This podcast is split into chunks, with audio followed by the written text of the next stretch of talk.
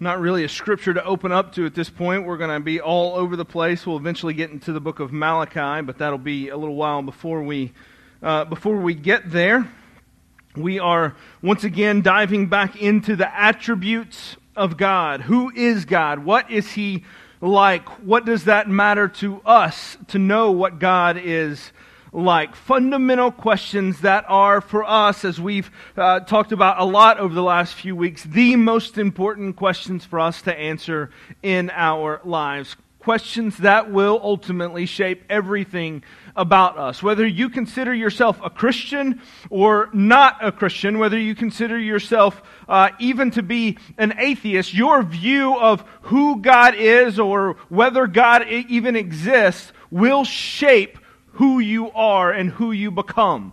And so, us here as Christians believe that we need to get our view of who, of who God is right so that our, uh, the, the outcome of our life will then be impacted in the way that that character then demands. So, these are fundamental questions about how we live life by first determining who God is. And so far, we've been covering the incommunicable attributes of God, the ones that He does not share with us, the ones that He does not share with anyone. He cannot share them with anyone because if anyone else were to hold these same attributes, then they would have the claim to be God. There is only one that is self existent, all powerful, all knowing, present everywhere. If someone else were to share these, then they would be a rival to God. But He has no rivals. These are His alone to claim.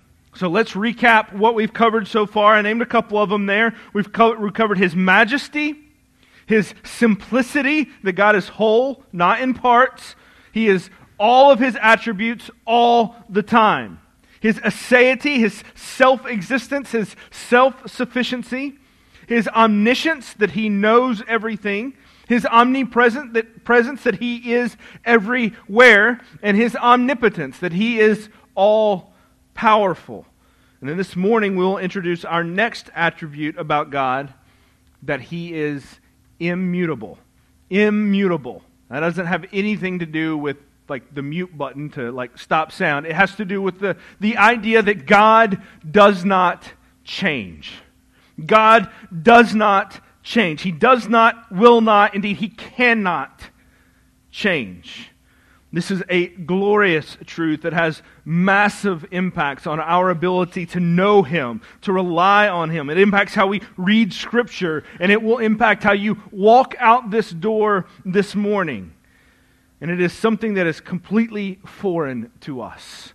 Even though this is one that I think we can wrap our minds around a little bit because we see so much change in our world and in ourselves, the idea that something is constant, I, I think we think we can wrap our mind around some of this. But honestly, there is nothing that we can really compare this idea to that he does not change. It's completely foreign to us. And in fact, in many cases, this is something that is the opposite of what many see God should be doing. Not only does he not change, many people think that God should be changing. Last weekend, I'll explain that here in just a few minutes. Last weekend, we celebrated the 4th of July. Many of you, uh, judging by uh, the view from my uh, driveway uh, in, in Dumplin Valley, many of you all went full redneck and shot off fireworks like I did. Uh, you shot all that stuff off. There were fireworks everywhere late into the night to every mother's uh, chagrin.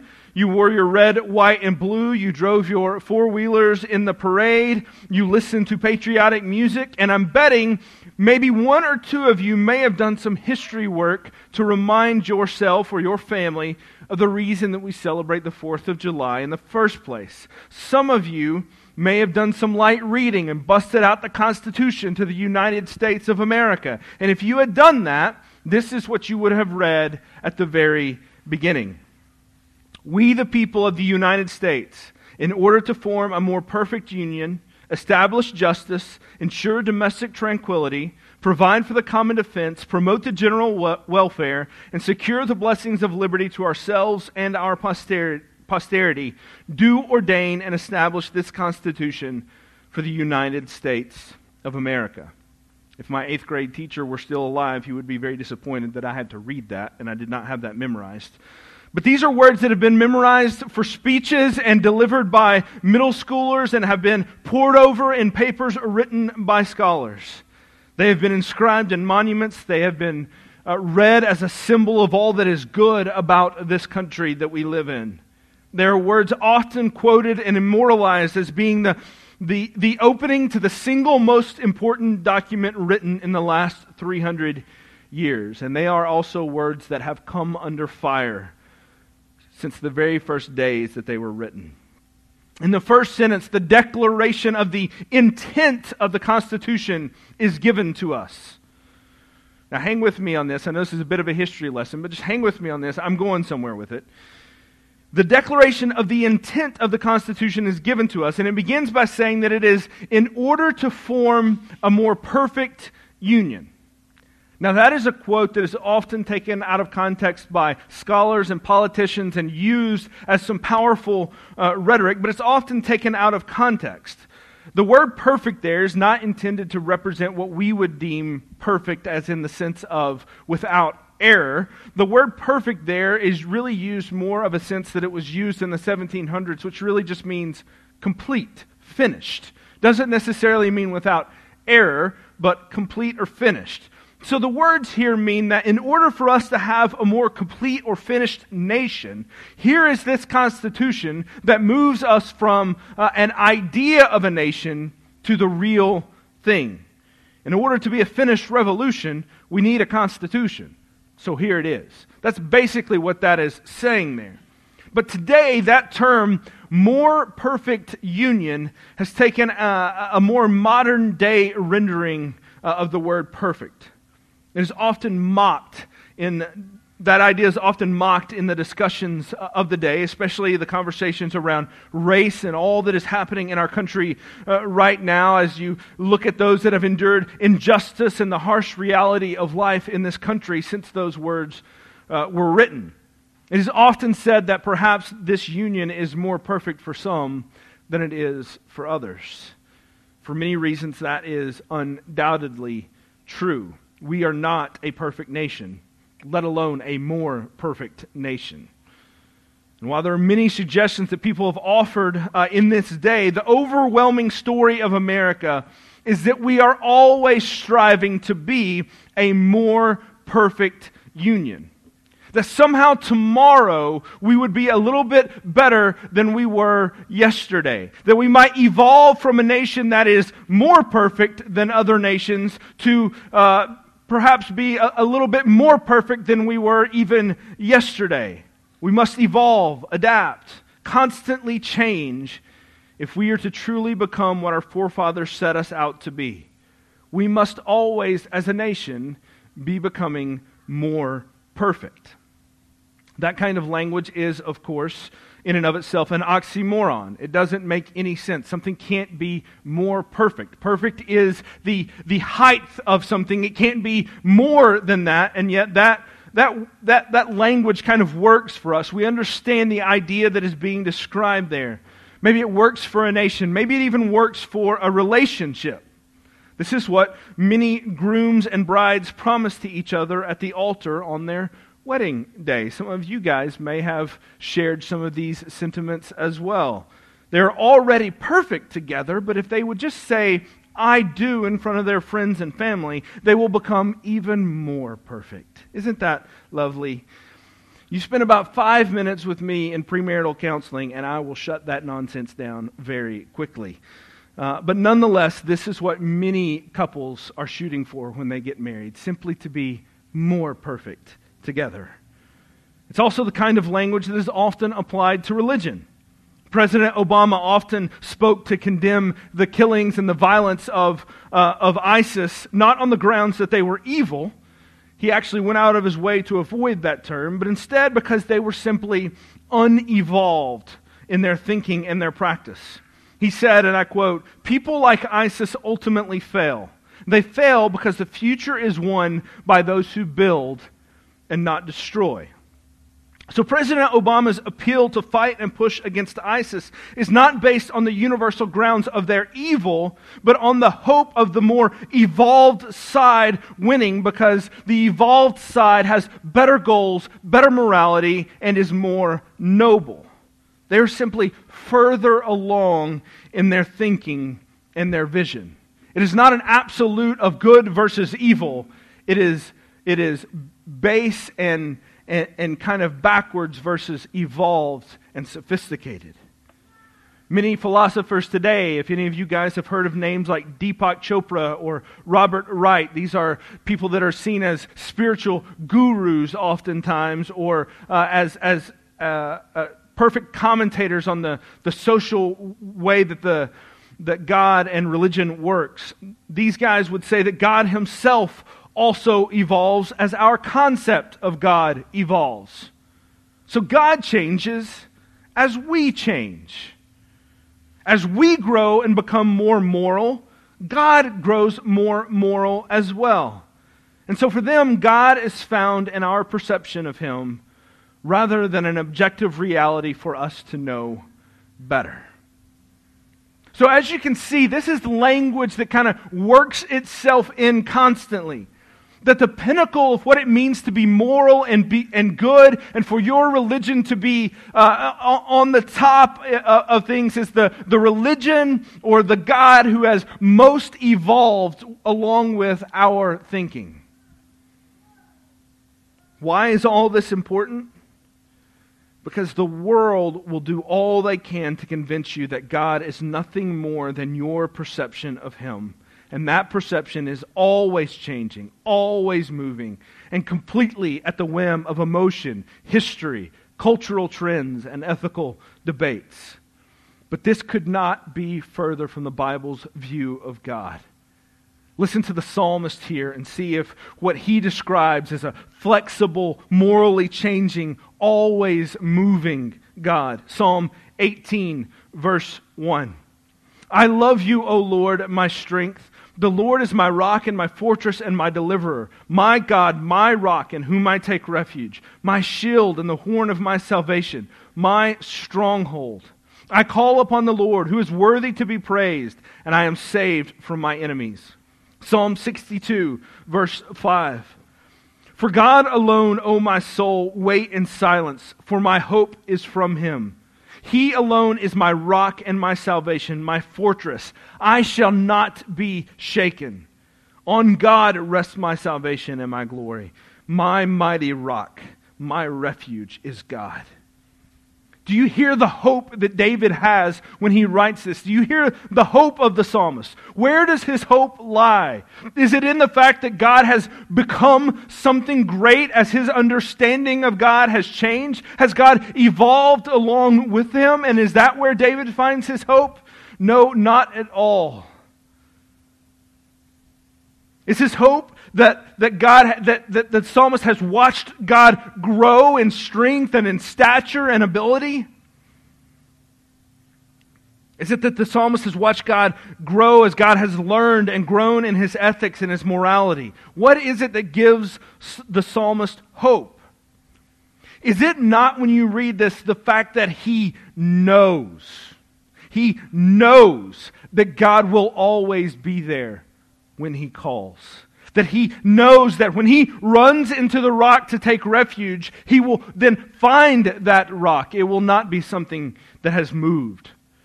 Why is it that David can say, I will not be shaken? It's because he knows that God cannot be shaken. God is rock solid. It is that certainty that then gives David the same certainty not because David is strong, but because God is a rock. You see this uh, over 30 times in the Psalms alone, alone, referring to God as our rock.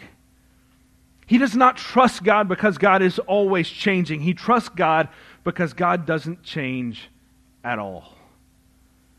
There's an old saying that you can never step into the same river twice. It means that, the, that life keeps moving and that you're never the same person whenever you step into the water. And even if you were the same person, that water that you stepped into before is now long gone. Things are always changing, even if they look the same. Last weekend, we were with Emily's family in Townsend. They've got a little place that's there uh, just about 100 yards from the river that runs there along the side of the road in Townsend. And uh, we'll walk down there to this, this river and, and skip rocks and stick our feet in and relax just a little bit. Um, you can see kind of a picture of it. That looks way like scarier than it actually is um, because you can see the, the white water there. But if you look just to your right from that, it's much more calm. It's really not as wild looking as that is. It's just a very little peaceful thing. So we go down here, we'll skip rocks, we relax, we let the dogs play in the water uh, and do that, that kind of thing. And Last week, whenever we got down there, uh, we got down to the, the, the river, uh, and there was a guy sitting in the middle of the river. Uh, again, you can see it's a little bit calmer there, but just to the right there of what you can see, there was a guy sitting in the river, and he was sitting there casting a, a fishing rod over by the bank on the other side of the, the river. He was just sitting on a rock right in the, the middle uh, of the river, and there wasn't many rapids around him. It was pretty uh, simple, and so we told the kids, hey, you're going to have to wait a few minutes. That's where they like to play because it's a little bit calmer there. Let's just go over here and we'll, we'll, we'll do whatever we can. And we said, just stay away from them. Don't, don't disturb this guy that is fishing. After about 10 to 15 minutes, uh, some kayakers and some tubers started coming down the river, and this guy decided, you know, maybe it's time for me to just put the rod up and I will move uh, along. And my father in law made some comment about hoping that we weren't disturbing him as he was out fishing. We didn't mean to come down and uh, interrupting. And he said, No, no, no, you weren't bothering me. I've been just sitting on that rock for the last hour. I haven't caught anything. Uh, really, it's just an excuse to come out here and sit on that rock. And then he said he'd been coming to that river for over 30 years and sitting on that same rock. For over 30 years, he would come, and, and, and his family had a house right there, and he would come and he would sit on that same rock, and he would, he would fish or he would do other things, but he'd been coming and sitting there on that same place. It's just kind of a place for him that was a place that was uh, a, a place of rest and relaxation, and he always knows that rock is going to be right there for him to come and sit on. That river may always be changing, but that rock had not gone anywhere he knows that next year on the 4th of July, he can walk out on that river. And at this point, after 30 years, he could probably walk out there blindfolded and find exactly where he needs to be. Sit down and start casting that fishing rod. He knows that rock is going to be there because it has not changed. Now, we know over the course of 30 years, maybe that rock is, is, is, slightly smaller due to some erosion and the, the, the water running over it, but, but generally, that rock is right there and has not changed for him. That rock is a place of comfort and security for him. Listen to how God describes himself through the prophet Isaiah in Isaiah chapter 44, verse 6. Thus says the Lord, the King of Israel, and his Redeemer, the Lord of hosts I am the first and I am the last. Beside me there is no God. Who is like me? Let him proclaim it. Let him declare and set it before me. Since I appointed an ancient people, let them declare what is to come and what will happen. Fear not, nor be afraid. Have I not told you from old and declared it? And you are my witnesses. Is there a God besides me? There is no rock. I know not any. God's supremacy is on display, and God isn't afraid to show it. What is it that sets God apart? He's powerful, yes, but He is the, the first and the last. There is no one that rivals him because he is all there is to know and see. He doesn't, he, he, he says, Don't be afraid. I am the rock, and there is nobody else that you can run to like me. There is no one else you can go to to find that security like me.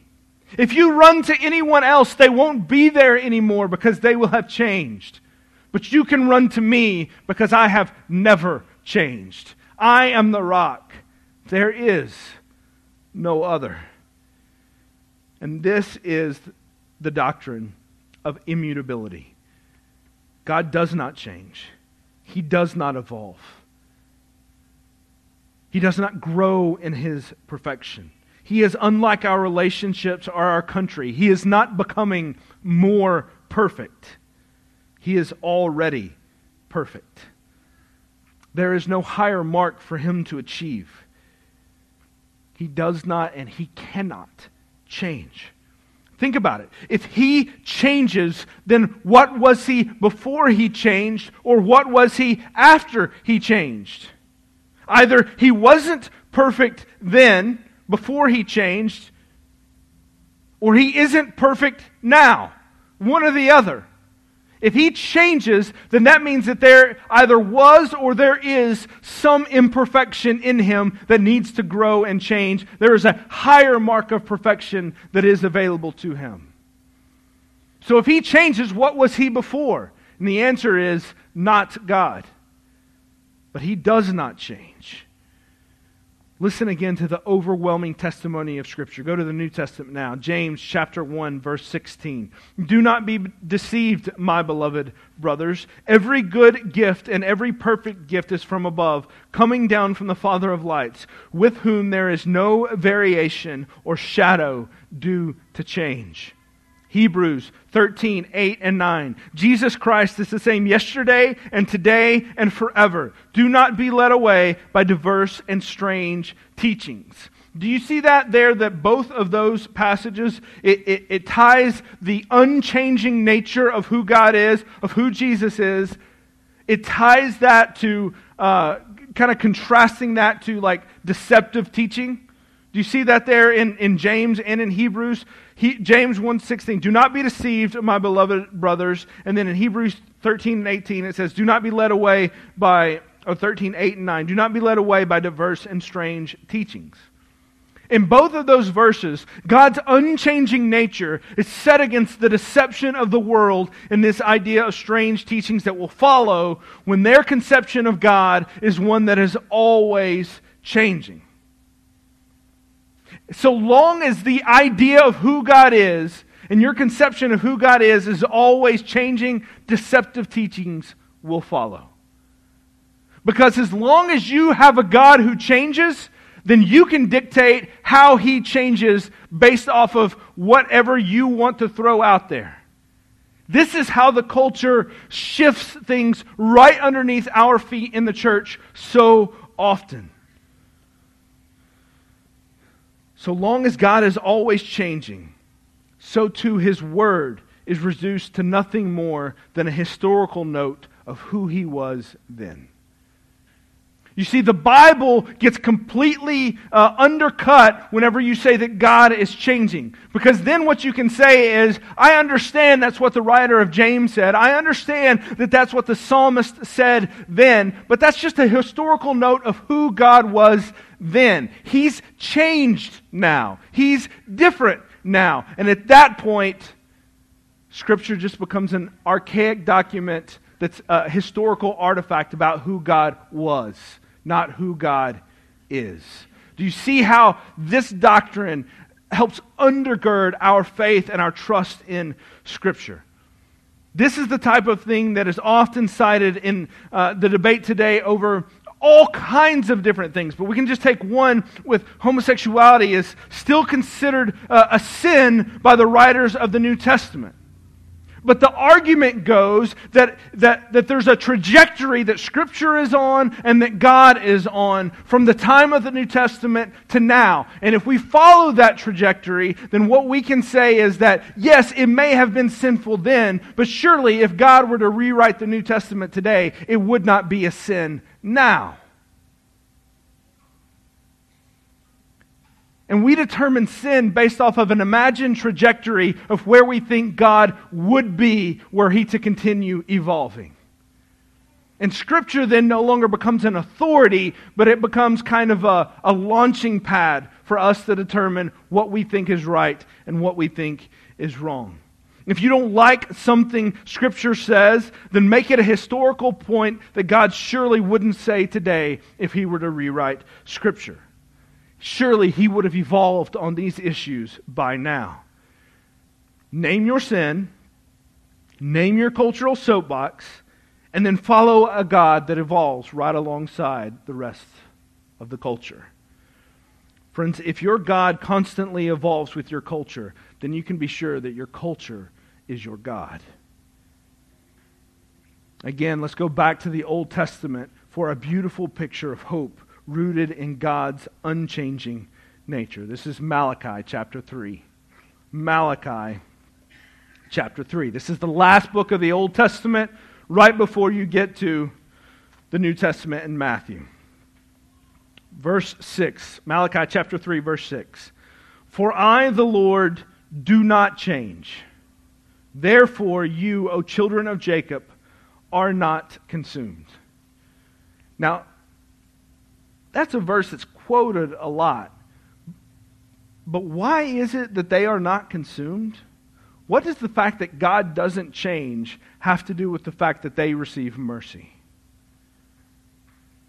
I, I, get it if you were to say, For I am the Lord and I am full of mercy, therefore you are not consumed.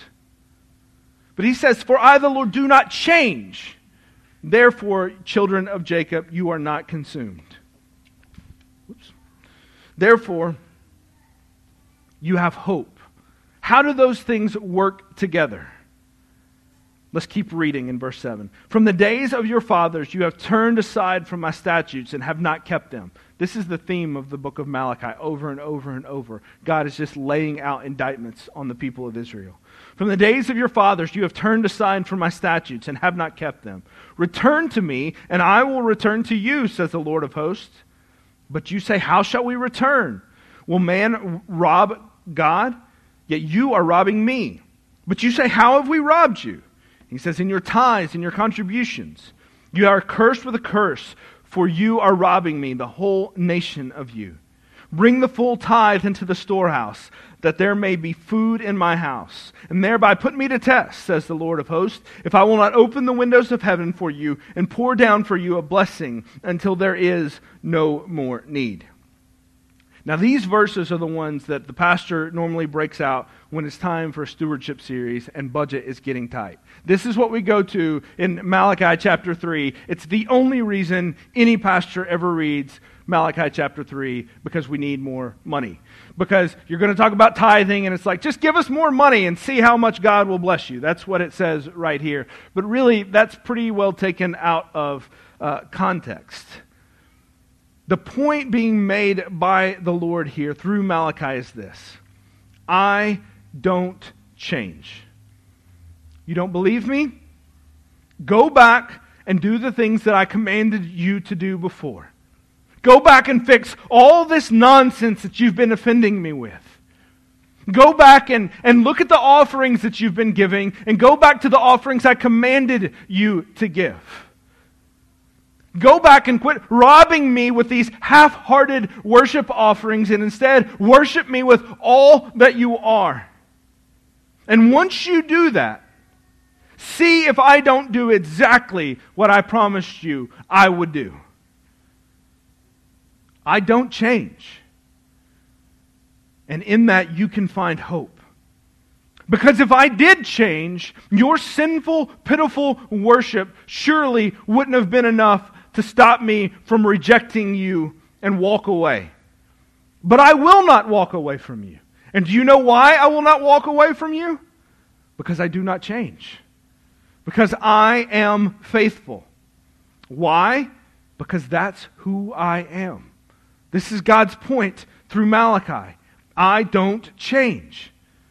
As Paul writes to Timothy, even if we are faithless, he remains faithful because he cannot deny himself. That's 2 Timothy chapter 2, verse 13. God remains faithful. Why? Not primarily because of the promise that he has made, though he is faithful to those promises, but just as Chanda said earlier, he remains faithful because that is who he is, and he cannot change. He will not change. What a beautiful hope we have in that. God's ability to hold on to us is not based on our ability to hold on to Him. He keeps us because He has promised He will do it. And he will not let go because he will not change his mind, because he does not change. We may be a fickle people, but he is not a fickle God. Not because we deserve it, because that, but because that is who he is.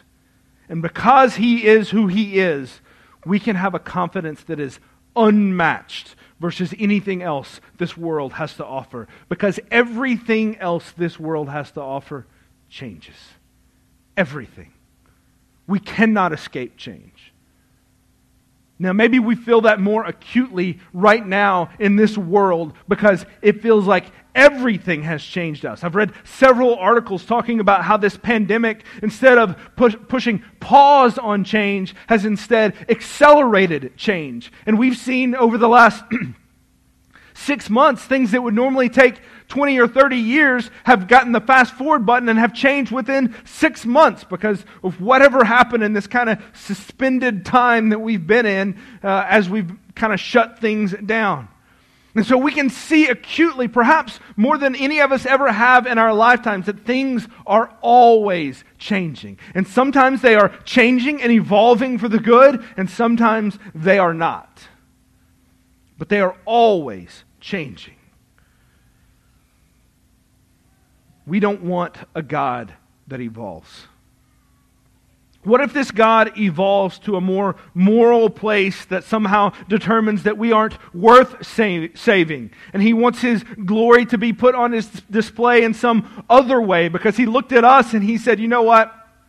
I could have done better with this. I have other ways that my glory could be put on display. Look at what I'm going to do. I'm going to put planets all over the place again, and I'm just going to be like, poof, there they are, and that will glorify me. I don't need to save these sinners to be glorified anymore. We don't want a God that changes in that way. We want a God that stays the same and is true to the promises that he made all the way back to Abraham and to Noah and to Isaac and to Jacob. We want a God that we can rely on and that we can know has always been the same.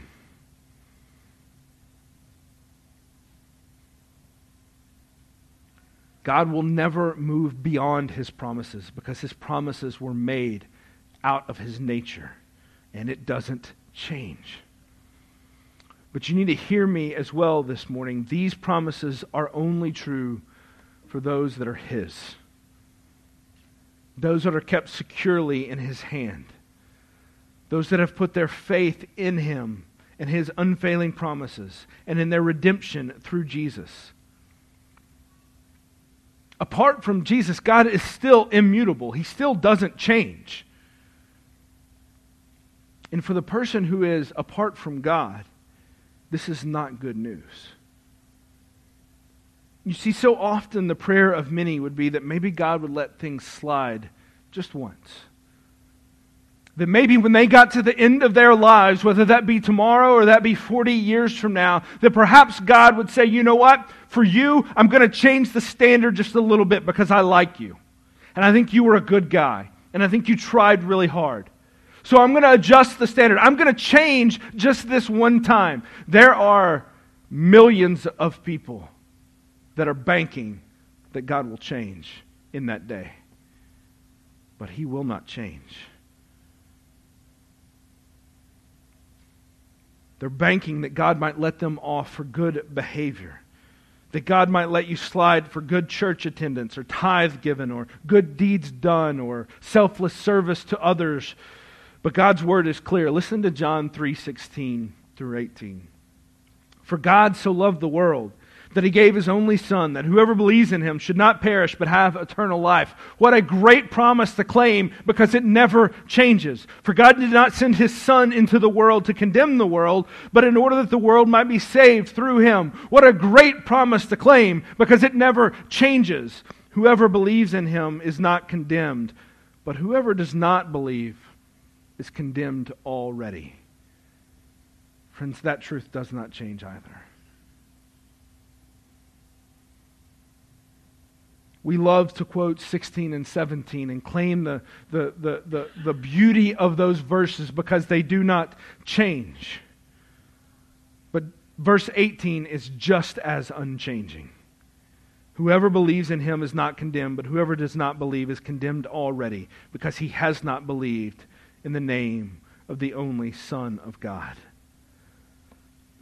The salvation achieved and accomplished by Jesus is forever, and it does not change. But the condemnation laid out by Jesus apart from him is a promise that you must reckon with also, because it will not change. Not for you and not for anyone apart from Christ. Friends, this is why we must tell others about the good news of Jesus, about the hope of salvation that does not change. This is what should spur us to evangelism. This is what should spur us to be missionaries. This is what should send us into the dangerous places because we cannot hope that God will just re- relent and, and, and not follow through because he will not change. On that we can be sure.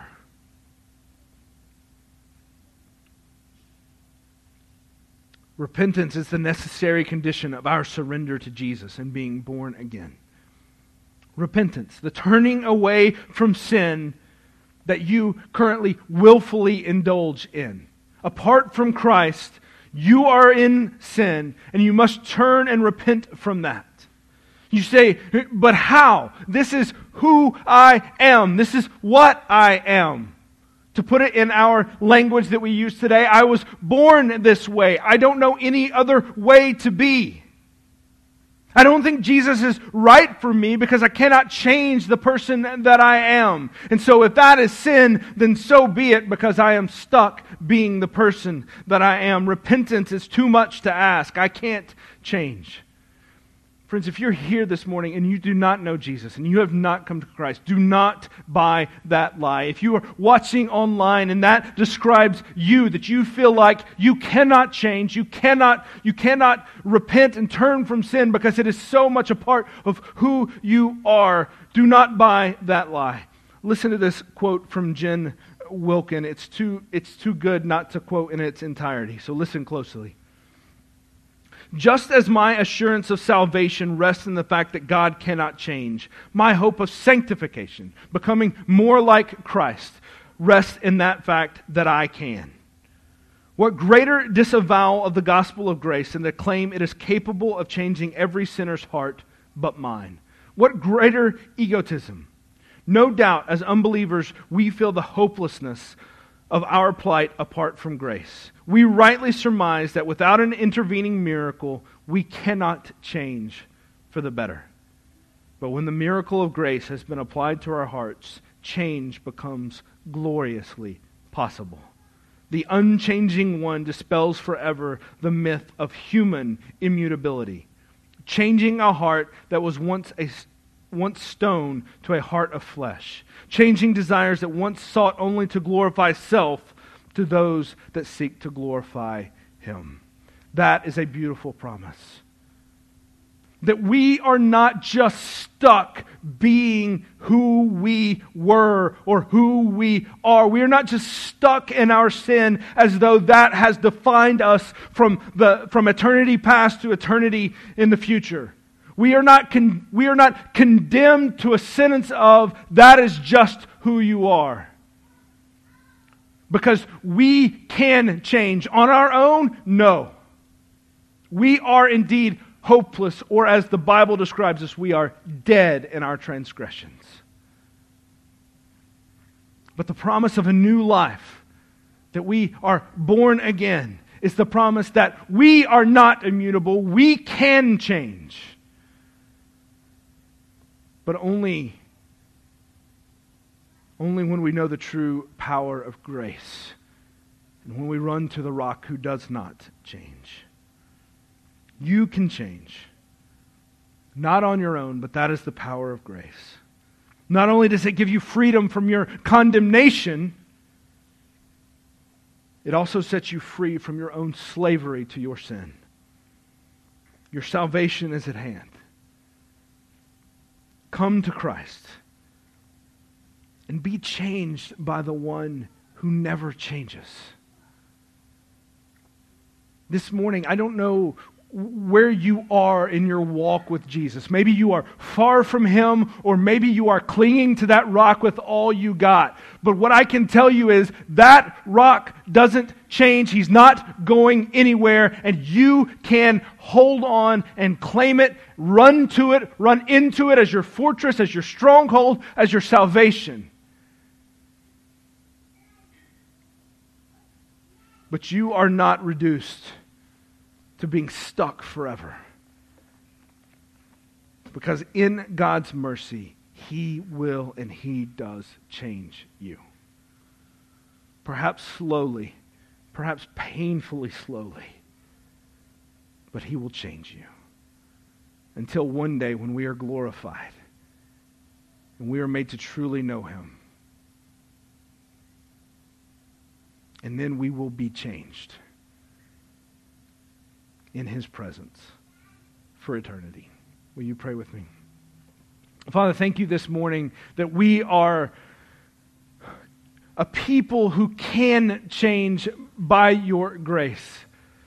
That we are not locked into a life of sin. That we are not locked into being defined by our, by our sin.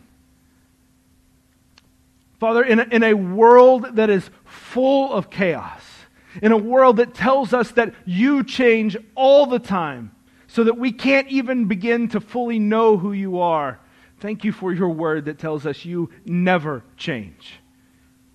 And we can rely on that word and we can rely on the work of the Spirit to apply that word. And we can know that the same God that you were to Abraham, Isaac, and Jacob, the same God that you were to Malachi, Malachi and Jeremiah, the same God that you were to Matthew and Mark, the same God that you were to Paul and to James, the same God that you were to John whenever you stood in front of him and told him to write about the revelation. The, the, the same God in all of Scripture is the same God God that we bow before today and we worship.